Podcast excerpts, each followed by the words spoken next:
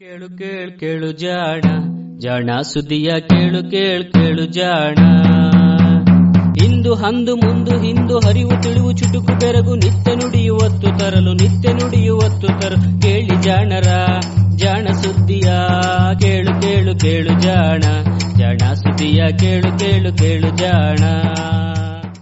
ಸಂಪುಟ ನಾಲ್ಕು, ಸಂಚಿಕೆ ಇನ್ನೂರ ನಲವತ್ತೈದು, ಮೇ ಇಪ್ಪತ್ತೆಂಟು, ಎರಡು ಸಾವಿರದ ಇಪ್ಪತ್ತೊಂದು. ಜಾಣ ನುಡಿ.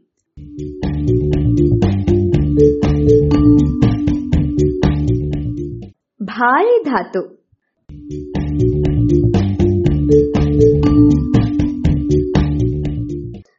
ಪಿಂಗಾಣಿ ಪಾತ್ರೆಗಳನ್ನ ನೋಡಿರ್ಬೇಕಲ್ಲ? ಚೀನಾದ ಪಿಂಗಾಣಿ ಅಂದ್ರೆ ಸುಂದರ ಚಿತ್ರಗಳಿರುವಂತಹ ವಸ್ತು ಅನ್ನೋದಂತೂ ಖಾತ್ರಿ. ಹಾಗೆ ಅರೇಬಿಯಾದ ಪಿಂಗಾಣಿಯ ವಿನ್ಯಾಸ ಸುಂದರ. ಇನ್ನು ಇಟಲಿಯ ಪಿಂಗಾಣಿಯ ತಂತ್ರಜ್ಞಾನ ವಿಶೇಷ. ಅದರಲ್ಲೂ ಈ ಗ್ಲೇಸ್ ಪಿಂಗಾಣಿ ಅನ್ನುವಂತಹ ಹೊಳಪಿನ ಪಿಂಗಾಣಿ, ಚಿನ್ನವನ್ನು, ಬೆಳ್ಳಿಯನ್ನು ಲೇಪಿಸಿದ ಹಾಗೆ ಫಳ ಫಳನೆ ಹೊಳೆಯುತ್ತೆ ಮಿರ ಮಿರನೆ ಮಿರುಗುತ್ತೆ ಇಪ್ಪತ್ತೊಂದನೆಯ ಶತಮಾನದ ಆರಂಭದವರೆಗೂ ಇಂತಹ ಪಿಂಗಾಣಿಗಳು ಬಹಳನೇ ಬೇಡಿಕೆಯಲ್ಲಿ ಇದ್ವು. ಏಕೆಂದ್ರೆ ಅವುಗಳನ್ನ ತಯಾರಿಸುವಂತಹ ತಂತ್ರ ಇಟಲಿಯಾಚೆಗೆ ಬೇರೆಯವರಿಗೆ ಗೊತ್ತಿರಲಿಲ್ಲ. ಭಾರತೀಯರ ಹಿತ್ತಾಳೆ, ಕಂಚು ಹಾಗೂ ಪಂಚಲೋಹದ ಪದಾರ್ಥಗಳನ್ನ ತಯಾರಿಸುವಂತಹ ಸಾಮರ್ಥ್ಯ ಹೇಗೆ ಅದ್ಭುತ ಅನಿಸುತ್ತೋ ಹಾಗೆ ಇದು ಕೂಡ. ಆ ಪ್ರದೇಶಕ್ಕೆ ವಿಶಿಷ್ಟವಾಗಿತ್ತು. ಆದರೆ ಬೇರೆ ಪಿಂಗಾಣಿಗಳಲ್ಲಿ ಇಲ್ಲದಂಥದ್ದು ಇಟಲಿಯ ಪಿಂಗಾಣಿಯಲ್ಲಿ ಏನಿದೆ ಅನ್ನೋದು ಗೊತ್ತಾಗಿದ್ದು ಮಾತ್ರ ಇತ್ತೀಚೆಗೆ. ಇಟಲಿಯ ಪಿಂಗಾಣಿ ಹಾಗೆ ಮಿರುಗುವುದಕ್ಕೆ ಕಾರಣವಾದ ಹಾಗೆ ಬೇರೆ ಪ್ರದೇಶದ ಪಿಂಗಾಣಿಗಳಲ್ಲಿ ಇಲ್ಲದ ಒಂದು ವಿಶೇಷ ವಸ್ತುವೇ ನಮ್ಮ ಇಂದಿನ ಜಾಣನುಡಿಯ ವಸ್ತು, ಅದುವೇ ಬಿಸ್ಮತ್. ಬಿಸ್ಮತ್ ಕೂಡ ಒಂದು ಲೋಹ. ಹಾಗೆ ನಿಸರ್ಗದಲ್ಲಿ ದೊರಕುವಂತಹ ಅತ್ಯಂತ ಭಾರಿ ಲೋಹ ಅಂತ ಹೇಳಬಹುದು. ಧಾತುಪಟ್ಟಿಯಲ್ಲಿ ಇದು ಎಂಬತ್ತ ಮೂರನೆಯ ಮನೆಯಲ್ಲಿದೆ. ಇದರ ನಂತರದ ಧಾತುಗಳು ಒಂದು ಅಲೋಹಗಳು, ಇಲ್ಲವೇ ವಿಕಿರಣಶೀಲ ಧಾತುಗಳು. ಬಹಳಷ್ಟು ವಿಕಿರಣಶೀಲ ಧಾತುಗಳು ಈ ಭೂಮಿಯ ಮೇಲೆ ಇಲ್ಲವೇ ಇಲ್ಲ. ಈ ಎಲ್ಲಾ ಕಾರಣಗಳಿಂದ ಬಿಸ್ಮತ್ ಬಗ್ಗೆ ಸಾಕಷ್ಟು ಕುತೂಹಲ ಇದೆ. ಅಷ್ಟೇ ಅಲ್ಲ, ಈ ಲೋಹದ್ದು ಇನ್ನೂ ಒಂದು ಗುಣ ಇದೆ. ಇದರ ಆಸುಪಾಸಿನಲ್ಲಿರುವಂತಹ ಟ್ಯಾಲಿಯಂ ಸೀಸಗಳೆಲ್ಲವೂ ವಿಷವಸ್ತುಗಳು. ಅವುಗಳಿಗೆ ಹೋಲಿಸಿದ್ರೆ ಬಿಸ್ಮತ್ ಬಹಳ ಸೌಮ್ಯ. ವಿಷಕಾರಿ ಅಲ್ಲವೇ ಅಲ್ಲ, ಅನ್ನುವಂತಹ ಕಾರಣಕ್ಕೆ ಬಿಸ್ಮತ್ ಔಷಧಿಯಾಗಿಯೂ ಸಹ ಬಳಕೆಯಾಗುತ್ತೆ. ಬಿಸ್ಮತ್ ಲೋಹ ಅಂದವಷ್ಟೇ. ಇದರ ಪರಮಾಣು ಸಂಖ್ಯೆ ಎಂಬತ್ಮೂರು ಅಂದರೆ ಇದರ ಪರಮಾಣುಗಳಲ್ಲಿ ಇರುವಂತಹ ಎಲೆಕ್ಟ್ರಾನ್ಗಳ ಸಂಖ್ಯೆ ಎಂಬತ್ಮೂರು. ಪ್ರೋಟಾನ್ಗಳ ಸಂಖ್ಯೆ ಸಹ ಅಷ್ಟೇ. ಬಿಸ್ಮತ್ತಿನ ಪರಮಾಣು ತೂಕ ಇನ್ನೂರ ಒಂಬತ್ತು.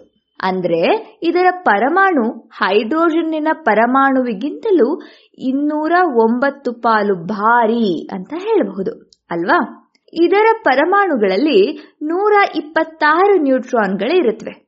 ಇದುವರೆಗೆ ನಿಸರ್ಗದಲ್ಲಿ ದೊರಕಿರುವಂತಹ ಬಿಸ್ಮತ್ತಿನ ಪರಮಾಣುಗಳೆಲ್ಲವೂ ಇದೇ ರೀತಿಯವು. ಅರ್ಥಾತ್ ಬೇರೆ ಸಮಸ್ಥಾನಿಗಳು ಇದುವರೆಗೂ ಸಿಕ್ಕೇ ಇಲ್ಲ.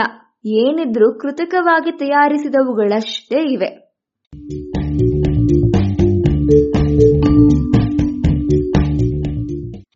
ಬಸ್ಮತ್ತಿನ ಚರಿತ್ರೆ ಸಹ ಬಹಳ ಪುರಾತನ. ದಕ್ಷಿಣ ಅಮೆರಿಕಾದ ಪುರಾತನ ನಾಗರಿಕತೆಯಾದ ಇಂಕಾ ಜನರು ತಯಾರಿಸಿದಂತಹ ಹಲವು ಲೋಹದ ವಸ್ತುಗಳಲ್ಲಿ ಬಿಸ್ಮತ್ತಿನ ಕುರುಹುಗಳು ದೊರೆತಿದೆ. ಬಿಸ್ಮತ್ ಎನ್ನುವಂತಹ ಲೋಹವನ್ನ ಅವರು ಪತ್ತೆ ಮಾಡಿ ಉದ್ದೇಶಪೂರ್ವಕವಾಗಿ ಬಳಸಿದ್ರೋ ಅಥವಾ ಇತರೆ ಅದಿರುಗಳ ಜೊತೆಯಲ್ಲಿ ಮಿಶ್ರವಾಗಿ ಅದನ್ನ ತಿಳಿಯದೆ ಬಳಸಿದ್ರೋ ಗೊತ್ತಿಲ್ಲ. ಒಟ್ಟಾರೆ ಅಂದೂ ಕೂಡ ಇದರ ಬಳಕೆ ಇತ್ತು ಅನ್ನೋದಷ್ಟೇ ನಮಗೆ ಸ್ಪಷ್ಟ. ತದನಂತರದ ದಿನಗಳಲ್ಲಿ ಸಹ ಬಿಸ್ಮತ್ ಬಳಕೆ ಇತ್ತು. ಆದರೆ ಇದನ್ನ ತವರ ಅಂದ್ರೆ ಟಿನ್ ಹಾಗೂ ಸೀಸಾ ಅಂತ ಜನ ತಪ್ಪು ತಿಳಿದಿದ್ರು. ಇದು ಅವರ ತಪ್ಪಲ್ಲ ಬಿಡಿ. ಯಾಕಂದ್ರೆ ಆ ಸಮಯದಲ್ಲಿ ಅಂದ್ರೆ ಹದಿನೆಂಟನೆಯ ಶತಮಾನದವರೆಗೂ ಲೋಹ, ಅಲೋಹ ಅನ್ನುವಂತಹ ಪರಿಕಲ್ಪನೆಗಳು ಇದ್ದುವೆ ಹೊರತು ಮೂಲ ವಸ್ತು ಅಥವಾ ಧಾತು ಅನ್ನುವಂತಹ ಪರಿಕಲ್ಪನೆಗಳೇನು ಅಷ್ಟು ಸ್ಪಷ್ಟವಾಗಿ ಇರಲಿಲ್ಲ. ಬಿಸ್ಮತ್ ಕೂಡ ಸೀಸಾ ತವರದಂತೆಯೇ ತುಸು ಬೂದು ಬಣ್ಣದ ಲೋಹವಾಗಿದ್ದರಿಂದ ಹಾಗೂ ಸೀಸದಷ್ಟೇ ಭಾರಿ ಆಗಿದ್ದರಿಂದಲೂ ಸಹ ಹೀಗೆ ತಪ್ಪು ತಿಳಿಯಲಾಗಿತ್ತು. ಬಿಸ್ಮತ್ ಅನ್ನೋದು ಒಂದು ವಿಶೇಷ ಲೋಹ ಅನ್ನೋದು ತಿಳಿದಿದ್ದು ಹದಿನೆಂಟನೆಯ ಶತಮಾನದಲ್ಲಿ. ಕ್ಲಾಡೆ ಫ್ರಾಂಕೋಎಸ್ ಜಿಯೋಫ್ರಿ ಎನ್ನುವಂತಹ ಒಬ್ಬ ಫ್ರೆಂಚ್ ವ್ಯಕ್ತಿ ಇದು ಸೀಸವೂ ಅಲ್ಲ ತವರವೂ ಅಲ್ಲ ಅಂತ ಹೇಳಿದ. ಸಾವಿರದ ಏಳ್ನೂರ ಐವತ್ತೆರಡನೆಯ ಇಸವಿಯಲ್ಲಿ ಜಿಯೋಫ್ರಿ ಹೀಗೆ ಬಿಸ್ಮತ್ತು ಬೇರೆಯೇ ಒಂದು ಲೋಹ ಎನ್ನುವವರೆಗೂ ಕೇವಲ ಊಹೆಗಳಿದ್ದುವು ಅಷ್ಟೇ. ಅನಂತರ ಬಿಸ್ಮತ್ ಬಹಳ ಪ್ರಸಿದ್ಧಿಯಾಯಿತು. ಇಂಕಾಗಳಂತೆಯೇ ಇನ್ನು ಹಲವು ನಾಗರಿಕತೆಗಳಲ್ಲಿ ಬಿಸ್ಮತ್ತಿನ ಬಳಕೆ ಇದಾಗಲೇ ಇತ್ತು. ಇವೆಲ್ಲವೂ ಬಹುತೇಕ ಈ ಲೋಹವು ಶುದ್ಧ ಹರಳುಗಳ ರೂಪದಲ್ಲಿ ಕಾಣಿಸುವಡೆಯಷ್ಟೇ ಇದ್ದುವೆನ್ನುತ್ತಾರೆ ನಮ್ಮ ಚರಿತ್ರಕಾರರು. ಬಿಸ್ಮತ್ತನ್ನ ಅದಿರಿನಿಂದ ಸಂಸ್ಕರಿಸುವಂತಹ ವಿಧಾನ ಪತ್ತೆಯಾಗಿದ್ದು, ಜಿಯಾಫ್ರಿ ಇದನ್ನ ಬೇರೆಯದೇ ಲೋಹ ಎಂದು ತಿಳಿಸಿದ ಮೇಲಷ್ಟೇ. ಈಗ ಬಿಸ್ಮತ್ತನ್ನ ಬಿಸ್ಮತೈಟ್ ಹಾಗೂ ಬಿಸ್ಮೈಟ್ ಎಂಬ ಅದಿರುಗಳಿಂದ ಪಡೆಯಲಾಗುತ್ತದೆ. ಬಿಸ್ಮತ್ತು ಭಾರಿ ಲೋಹ ಎಂದವಷ್ಟೆ. ಅದಷ್ಟೇ ಅಲ್ಲ, ಇದು ಸ್ವಲ್ಪ ವಿಕಿರಣಶಾಲಿ ಸಹ ಹೌದು. ಆದರೆ ಬೇರೆ ವಿಕಿರಣಶಾಲಿಗಳಷ್ಟು ಅಪಾಯಕಾರಿ ಅಲ್ಲ ನೋಡಿ. ಜೊತೆಗೆ ಇದರ ವಿಕಿರಣಶೀಲತೆ ಎಷ್ಟೊಂದು ಸುದೀರ್ಘ ಅಂದ್ರೆ ಒಟ್ಟಾರೆ ಬಿಸ್ಮತ್ ಪರಮಾಣುಗಳಲ್ಲಿ ಅರ್ಧದಷ್ಟು ತಮ್ಮ ವಿಕಿರಣಶೀಲತೆಯನ್ನ ಕಳೆದುಕೊಳ್ಳಲು ಏನಿಲ್ಲ ಅಂದ್ರೂ ಒಂದು ಲಕ್ಷ ತೊಂಬತ್ತು ಸಾವಿರ ಕೋಟಿ ವರ್ಷಗಳು ಬೇಕು. ಅಂದ್ರೆ ಇದು ನಮ್ಮ ಈ ವಿಶ್ವ ಹುಟ್ಟಿದಾಗೇನಾದರೂ ಇದ್ದಿದ್ರೆ ಇದರಲ್ಲಿ ಅರ್ಧದಷ್ಟು ಭಾಗ ವಿಕಿರಣಶೀಲತೆಯನ್ನ ಕಳೆದುಕೊಳ್ಳಲು ಇನ್ನು ಐದು ಸಾವಿರ ಕೋಟಿ ವರ್ಷ ಕಾಯಬೇಕಾಗ್ತಾ ಇತ್ತು ಅಂತ ಹೇಳ್ತಾರೆ ವಿಜ್ಞಾನಿಗಳು. ಈ ವಿಕಿರಣಶೀಲತೆಯನ್ನ ಗಮನಿಸೋದು ಸಾಧ್ಯವಾಗಿಲ್ಲ. ಕೇವಲ ಲೆಕ್ಕಾಚಾರಗಳಿಂದಷ್ಟೇ ಹೀಗೆ ಊಹಿಸಲಾಗಿದೆ ಅನ್ನೋದು ಇನ್ನೊಂದು ವಿಶೇಷ.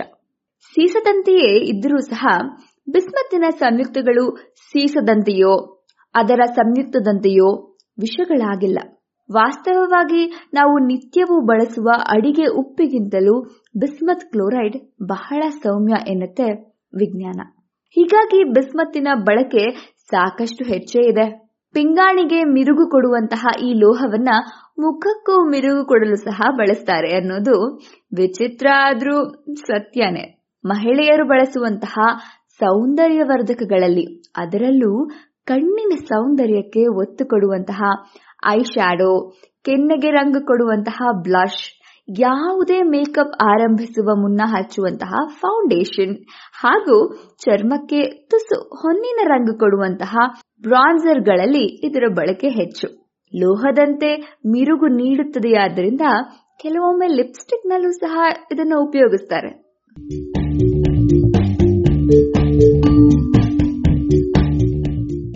ಸೌಂದರ್ಯವರ್ಧಕಗಳಲ್ಲಷ್ಟೇ ಅಲ್ಲದೆ ಔಷಧಗಳಲ್ಲಿಯೂ ವೈದ್ಯಕೀಯಗಳಲ್ಲಿಯೂ ಸಹ ಇದರ ಬಳಕೆ ಸಾಮಾನ್ಯ.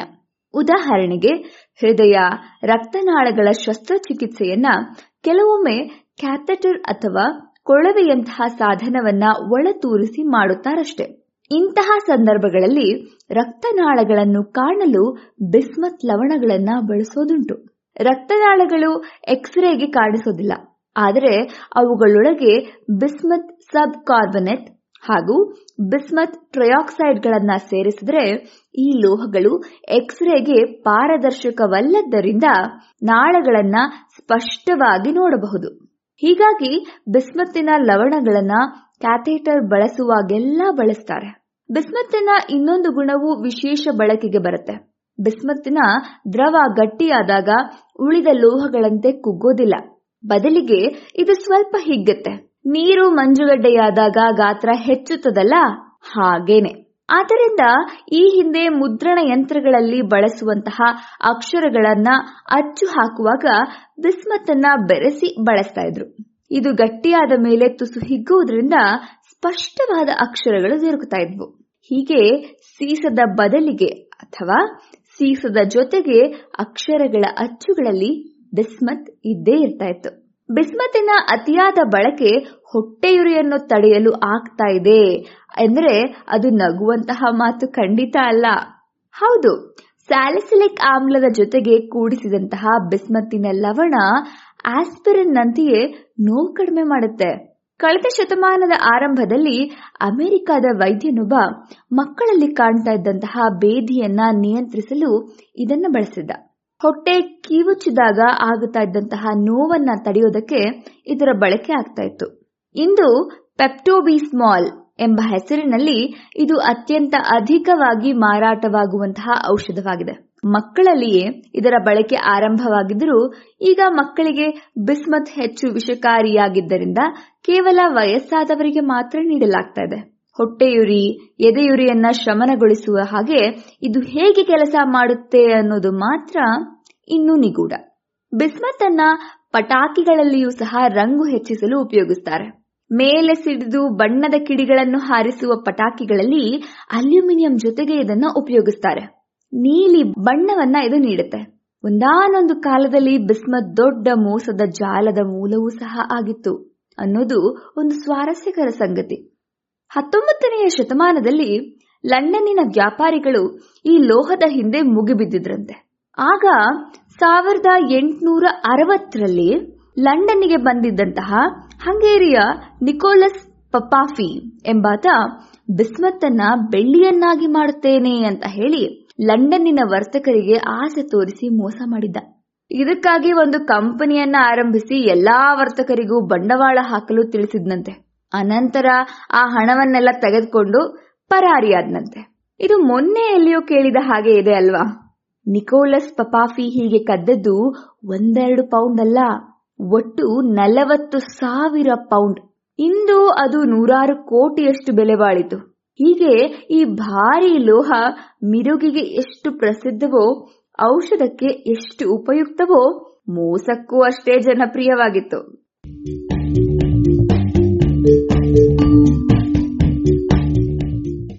ಇದು ಇಂದಿನ ಜಾಣ ನುಡಿ, ರಚನೆ ಕೊಳ್ಳೇಗಾಲ ಶರ್ಮಾ ಜಾಣ ಧ್ವನಿ ನವ್ಯ ಎನ್.